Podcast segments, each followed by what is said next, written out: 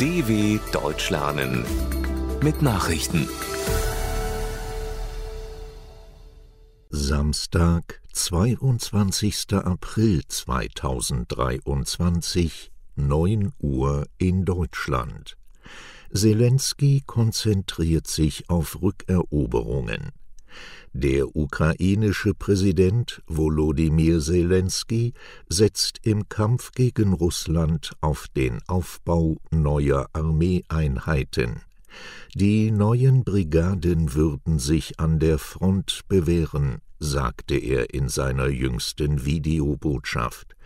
Die staatlichen Ressourcen flössen vor allem in die Befreiung von russischer Besatzung. Einen Dank richtete Zelensky an die sogenannte Ukraine-Kontaktgruppe, die auf der US-Militärbasis Rammstein in Südwestdeutschland über weitere Militärhilfen beraten hatte. Die Unterstützung werde die Ukraine in die Lage versetzen, auf dem Schlachtfeld weitere Erfolge zu erlangen, sagte US-Verteidigungsminister Lloyd Austin. Abtreibungspille bleibt in den USA zugänglich. In den Vereinigten Staaten ist der Zugang zur Abtreibungspille Mifepriston weiterhin gewährleistet. Der oberste Gerichtshof in Washington setzte die Urteile unterer Instanzen, die den Einsatz des Medikaments untersagt oder stark eingeschränkt hatten, für die Dauer der Berufungsverfahren aus. Mifepriston kommt in den USA bei mehr als jedem zweiten Schwangerschaftsabbruch zum Einsatz. Das ist Abtreibungsgegnern ein Dorn im Auge. Sie hatten in Texas gegen die bereits im Jahr 2000 erfolgte Zulassung der Pille geklagt und vor knapp zwei Wochen Recht bekommen. Die US-Regierung rief daraufhin den Supreme Court an. Waffenruhe im Sudan anscheinend brüchig. Trotz einer vereinbarten Feuerpause ist es im Sudan zu neuen Gefechten gekommen. Reporter berichteten aus der Hauptstadt Khartum von Schusswechseln und Explosionen. Zudem habe es vereinzelt Luftangriffe gegeben.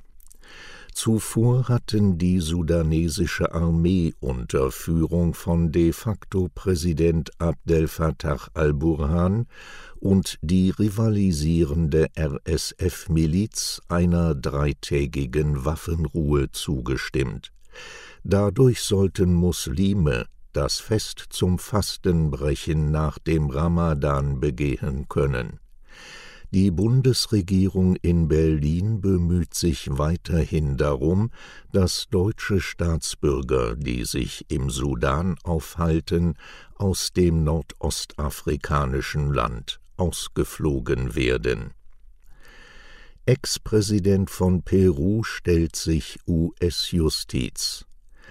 Perus früherer Staatschef Alejandro Toledo steht möglicherweise schon bald in seiner Heimat vor Gericht. Der 77-Jährige, dem Korruption zur Last gelegt wird, stellte sich in San Jose im US-Bundesstaat Kalifornien den Behörden.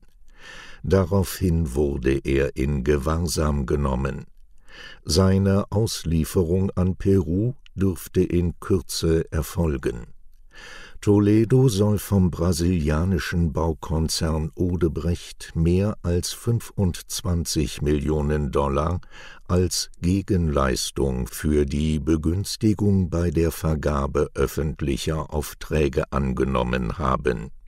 Die Staatsanwaltschaft in Peru fordert für den Ex-Präsidenten 20 Jahre Haft. Toledo bestreitet die Vorwürfe. Im Krieg versenktes Schiff vor philippinischer Küste gefunden. Tiefseeforscher haben vor der Küste der Philippinen ein japanisches Schiff gefunden, das im Zweiten Weltkrieg mit mehr als tausend Menschen an Bord versenkt wurde. Das Wrack des Schiffes wurde nach Angaben der Stiftung, die die Suche organisiert hat, in mehr als vier Kilometern Tiefe im südchinesischen Meer geortet.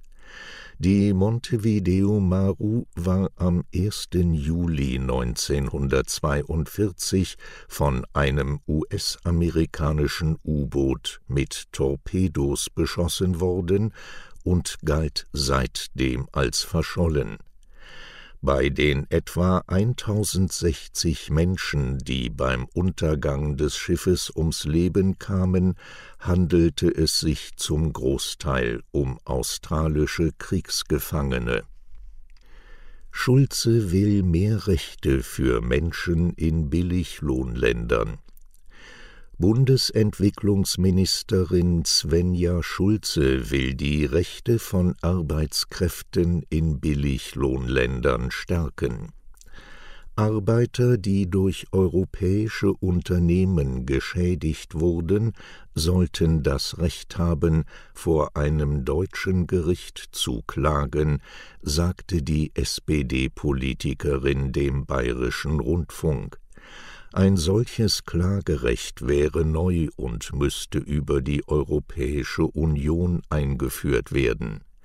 Es hätte zur Folge, dass sich europäische Firmen, die bei der Produktion ihrer Waren in Ländern wie Bangladesch oder Kambodscha gegen Sorgfaltspflichten verstoßen, vor einem Gericht in Deutschland verantworten müssten Soweit die Meldungen vom 22.04.2023.